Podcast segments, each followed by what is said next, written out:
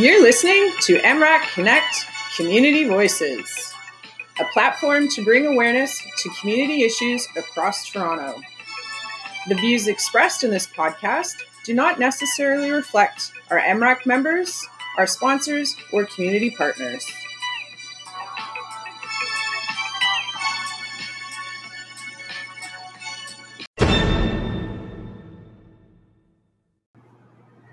Hi, I'm Lori. And I'm Ken.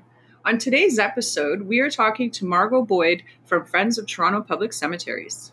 For the last 15 years, Margot's group has been challenging that the Mount Pleasant Group of Cemeteries has been operating as a private entity when in fact they are a public trust. Friends of Toronto Public Cemeteries' goal is to return the trust to the public, restore and preserve the historic and heritage value it represents to the people of Toronto. This story has been featured in the Toronto Star, the National Post, and other media. Welcome to the show, Margot. Well, thank you so much for inviting me to speak on your podcast today. I'm so glad that you've taken an interest in this issue that, although it's a bit of a sleeper, I think it's um, very important to people in Toronto. Thank you, Margot. Well, we're excited to have you on our podcast too.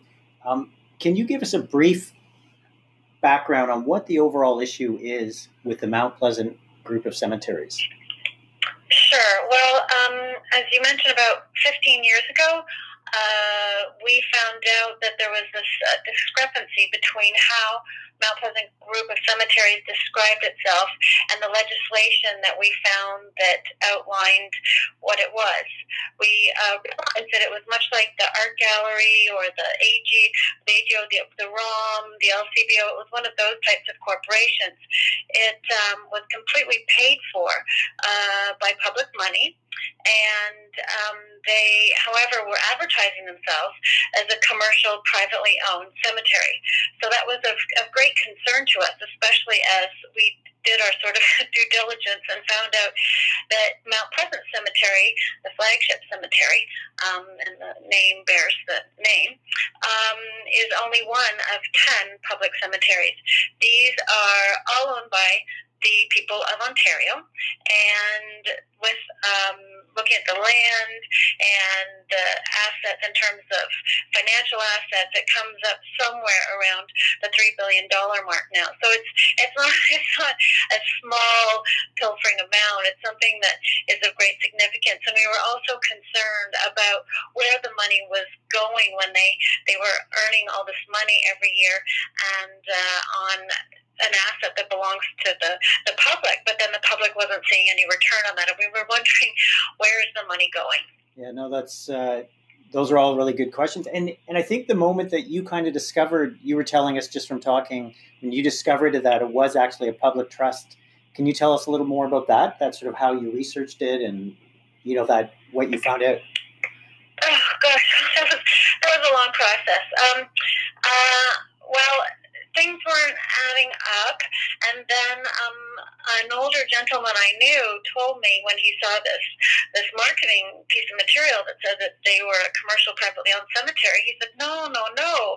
I um I used to walk the grounds in the 1950s with my uncle because he was a trustee and this is a public trust. And he said, Margot, you go find the trust so uh, what I did, my first exercise was to head down to Boar Alaskan Library at the U of T, and I started pulling old pieces of, of paper. They were um, on paper. They weren't even um, digitized. They're not on the internet. We had to go back to the books because they were from the 1800s. But lo and behold, we had a public trust that was created in 1826, and it was paid for by the public, and uh, it was put into a corporation um, for better management of said trust in 1871, and and nothing. There's been no pink slip, as we call it, no pink slip. Nobody bought it. Uh, there's been no remuneration for this huge asset to the province, so it still belongs to the province. So that's sort of. Um, what we found out, and it was very concerning to us, and they weren't responsive. What we also found out was that uh, the board um, they call themselves the board of directors now, not a board of trustees. And um, they said that they didn't follow the act that outlined how the trustees were to be selected, and it was supposed to be public. And um, so, not surprisingly, this group of private individuals was not very interested in making changes and going back to following the law. Okay, and and well, thank you for all that, and that knowing that history is is really helpful. So, as far as where we're at today with the health concerns and the Mount Pleasant Cemetery recently closed, and that also affects access to the Beltline. Uh, what are your thoughts on sort of how they're operating and that decision to close? Well, this this sort of unilateral closure is really emblematic of how these people behave. Uh, they just do what they want to do, and then they see if anyone pushes back. And uh, it's a little bit complicated in this particular situation because when they close the gates of Mount Pleasant Cemetery, they also close the public out from the Beltline Trail. Now, although the legislation that created it, as we were talking about before, is provincial, the Beltline is an easement that's owned by the city. There are, in fact, two easements that cover somewhere around two kilometers of pathways through the uh, side, one side, the east side of Mount Pleasant Cemetery. And this, according to the law, is supposed to be open at all times during the daylight for public access. And so this, this land doesn't really belong to them. It belongs to the city. And so when they close that, what they've done is the rest of the Beltline Trail is open because in the province's emergency declaration, these types of public green space walkthroughs are to remain open. So, of the nine kilometers of the Beltline Trail, we have seven kilometers that remain open, but we have two kilometers that people are cut off from. So, instead of enjoying the 25 or 20 foot avenue, wide avenues through the cemetery, and, and lots of room for, for proper distancing. They're now forcing people on these meter and a half wide sidewalks. So to say that they are closing this in the name of, you know, public health, it's really not the case because they're forcing people into smaller, confined places and it doesn't do good things for public health. That does negative things to public health. Okay, and and and so also, I think you're also saying at the very least, the decision to close the cemetery should have come from the city, uh, not. In, in, indeed, indeed. What they did was they just announced to the city that they were closing it. But but nobody there has the right to put a lock on the gate. You can't put a lock on the gate. I can't put a lock on the gate. Glenn McClary can't put a lock on that gate. It's not any of our gates to put a lock on. This is a decision that the city of Toronto gets to make. You don't tell Toronto you're going to close a road. You don't tell them you're going to close a trail that's supposed to remain open according to the province. So you know, it's it's pretty it's pretty gutsy, but it's it's what they do. And if nobody pushes back, they will continue to do this. It's what we've seen in the past. And so what we need to do is we need to raise our voices. We need to tell the mayor, hey, Glenn McClary didn't tell you you have two easements through the Beltline Trail, and you need to you know either look at them and read them yourself or whatever you need to do so that you can enforce the city's right, the public's right to remain on this walkthrough trail.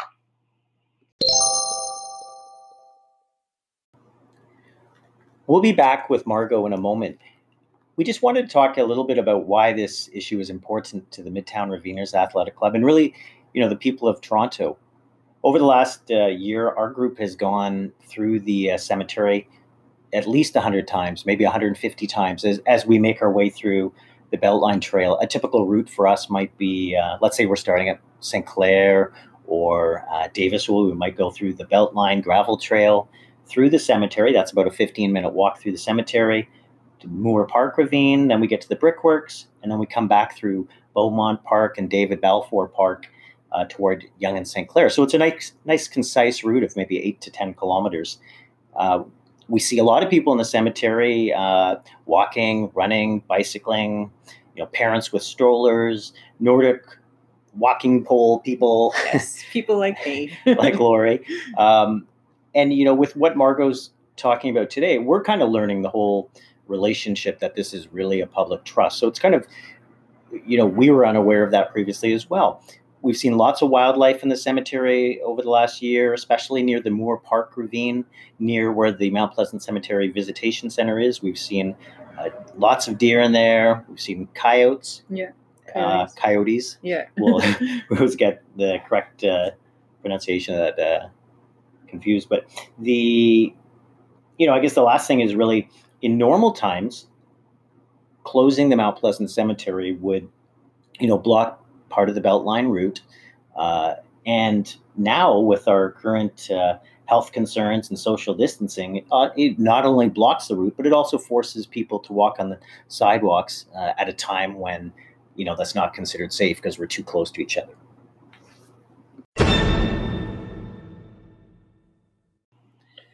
So, Margot, what you're saying is that the province and the mayor of Toronto aren't really aware uh, of these particular uh, legislations, um, and that because of that, Mount Pleasant has been able to operate this way. Uh, so, tell us what can the public do uh, to help support the fight to get the cemetery to open their gates and the access to the Beltline Trail? Sure. Um, I would say the, the first issue, the most, you know, pressing one that we deal with every day with this COVID 19 is to um, raise your voice to the mayor. You can phone the mayor or you can write the mayor at mayor underscore Tory at toronto.ca and tell the mayor, hey, you, did you know that you're offside the province's emergency declaration because um, two kilometers of your beltline have been locked up? You need to take the gates off of that.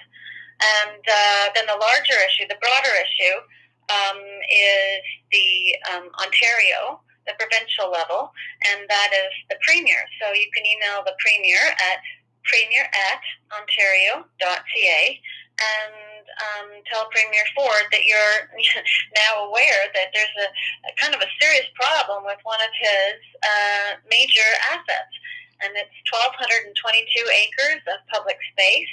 They say that it's private. It is not. It is public, and we support them all the time through the forgiveness forgiveness of taxation. So that is a subsidy that we. They say they're not. They they don't receive any subsidization. Oh yes, they do. They don't pay taxes. They make extraordinary profits on public money, and they don't return any of that to the province. And I don't think this is a time in Ontario history when you know we have a lot of money left over. We need uh, every cent, and I think it's very important that um, this money goes back to the province instead of who knows where it goes. I, I wanted to ask you too, Margot. I noticed in the past through social media and media that you've also had a lot of city councilors kind of on your side of bringing up this issue. How have you found their reaction to this uh, this issue and helping you? Well, um, this issue is interesting in that um, the, dead people in Mount Pleasant aren't in my ward. So I look, my house is adjacent to to the summit to Mount Pleasant Cemetery. So I see into another ward, and I see a bunch of people with no voice, and um, so it's very difficult for me to speak for them um, my councilor, I told my councilor about it, and he said, well, you know, the cemetery isn't in my jurisdiction. Generally, I would say that the councilors in the past have been very supportive in our efforts to keep Mount Pleasant Group of Cemeteries public. Um, they know that their hands are tied on the provincial level because it's not their legislation. This legislation now belongs to Premier Ford. So um, I think that if you wanted to talk to, um, you can phone or you can email uh, Councillor Matlow.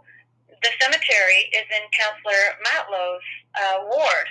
And when Mount Pleasant first let him know about their unilateral closure, um, Councillor Matlow was, uh, he, he didn't know that there were easements through the cemetery. So um, now he knows. And I think it's important for him to stand up for both the rights of the living and the rights of the dead.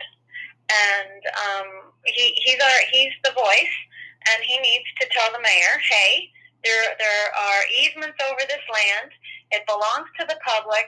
They closed it without consultation, and uh, now City of Toronto were offside in terms of the uh, province's emergency declaration because, you know, the medical officer of health stated that it's important for people to exercise and to get outside in this time of, of stress.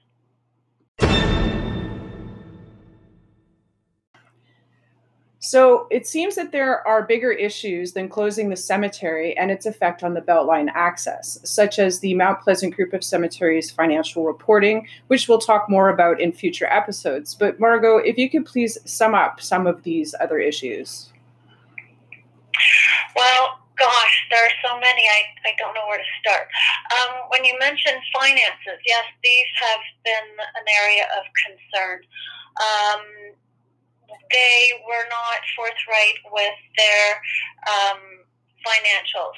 Uh, if you want the financials for the art gallery or the LCBO, you can download them from your computer at home. It was not the case that you could see what was going on with this organization. There was no transparency. There was no accountability. And, and still now, um, on the website, the numbers aren't really meaningful because what they've done is they've added together each line of what is in the trust and what is in another company. And this other corporation was a corporation that they created or some of the board members created. It's a private corporation and they capitalized it with public money from the trust. So that's a bit of a problem. Um, they wanted to get into the funeral home business, but their legislation doesn't say that they can get into the funeral home business. It's like the Art Gallery of Ontario deciding to want to paint homes, so they go take public money and and buy up some some painting college pro painters or something like that. So that is of great concern. Um, what is another area of concern is um, uh, the purchasing of land, all the land that they've been purchasing in the past, I don't know, about 30, 40 years, has been sold. So they haven't opened a single new cemetery since 1995, although they have gone around purchasing land. All the land that they've purchased um, is has been sold. And I did a rough calculation and I looked at the money that they said that they got from these land sales and I calculated a, a return on investment of 1,054%. Now that money that they're investing in the land and flipping is public money, but because they are a um, a corporation created by the legislature, they're tax free. So they don't pay any capital gains tax where did all the money go from the land flipping? So it, it's sort of one thing after the next, and they have been without oversight for so many years that they're just there are so many questions, and every time you kind of get an answer, it just it just opens another uh, bucket of worms. So um, that's just a little taste of, of the financial picture. And it, and it seems like you know there's sort of a constant denial from them as far as the public entity versus private entity. Uh, we noticed recently you had a tweet on Twitter uh, with their sign notice uh, noting the grounds as private property.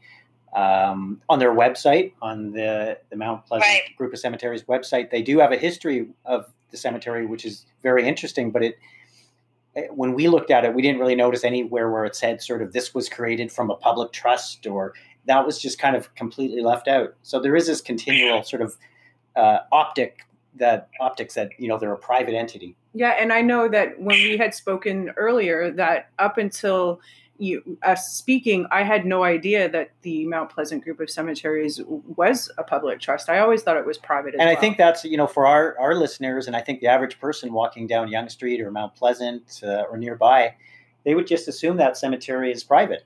Uh, do, would you agree on that, or from what well, um, I, I think that it, it becomes confusing when you see a cemetery and then it says that it belongs to a company, and then there are all these private property signs around the the, the cemeteries.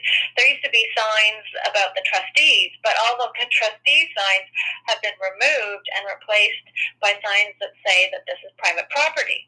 So you know, it's it's just, it's incremental changes.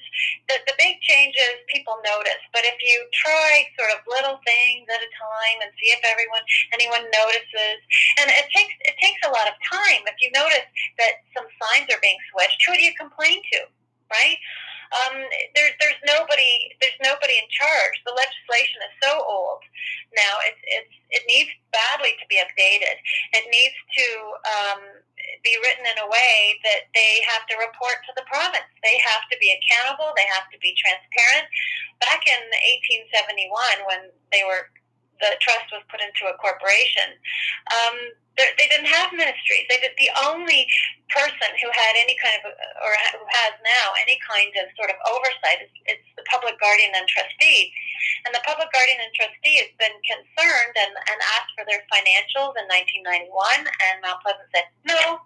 And then they asked for their financials again when we were sort of embroiled in this whole um, you know, skirmish that was happening.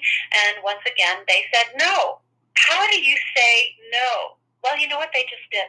And nobody has gone to enforce anything. And that's why, finally, out of frustration after so many years, um, we began this corporation to advocate for the upholding of the law. And then we ended up in court. And, um, you know, does, should it really take that much? Well, apparently it does, and now they're appealing it.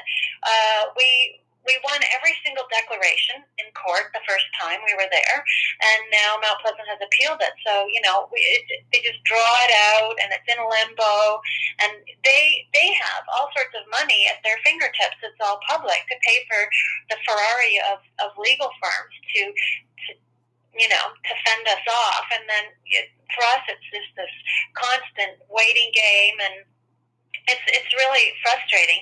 What we need is we need a hero. We need Premier Ford to step up and be a hero on this and say, look, this is all wrong, and we're going to update the legislation, and we're going to give it back to the people of Ontario who paid for it and to whom this belongs. Wow. Well, it's quite the you know it's quite the um, I mean, this has been a long time for you that you've working you've been working on this. It's it's it's it's it's interesting and it's uh, daunting. Yeah, you know, it's, for sure. Um, it's, it's it's a life's work. This yeah. is what it is. For it's sure. life's work. Well, you know, we appreciate you uh, talking with us today. Um, if if people are out there want to know more about this or, or support the cause, uh, you know, if they're looking for friends of Toronto Public Cemeteries, what's the tell us tell them how they can find you on the, you know the internet and your website or Twitter or you know where you are. Well, our our, our website is uh, www.friendtpc.org, and uh, you can join the um, organization. You can become a member, and I, what's really important is to tell your MPP. And you know, it, uh, there's I'm in the Jessica Bell's riding, MPP Jessica Bell. It's important. Tell her you know about what's going on. Something needs to be done. Um, raise your voice to the premier in an email. Say, look, you know, you need money. You say you uh, want accountability. Here's something for you to do. Update the legislation. Okay, that's great, Margot. Thank you so much. It was a pleasure to have you on the show today. Uh, so uh, we'll look forward to future episodes that will expand on these issues uh, going forward. Thank you, Margot. Thank you. I look forward to discussing this further. Have a great day. You too. You too.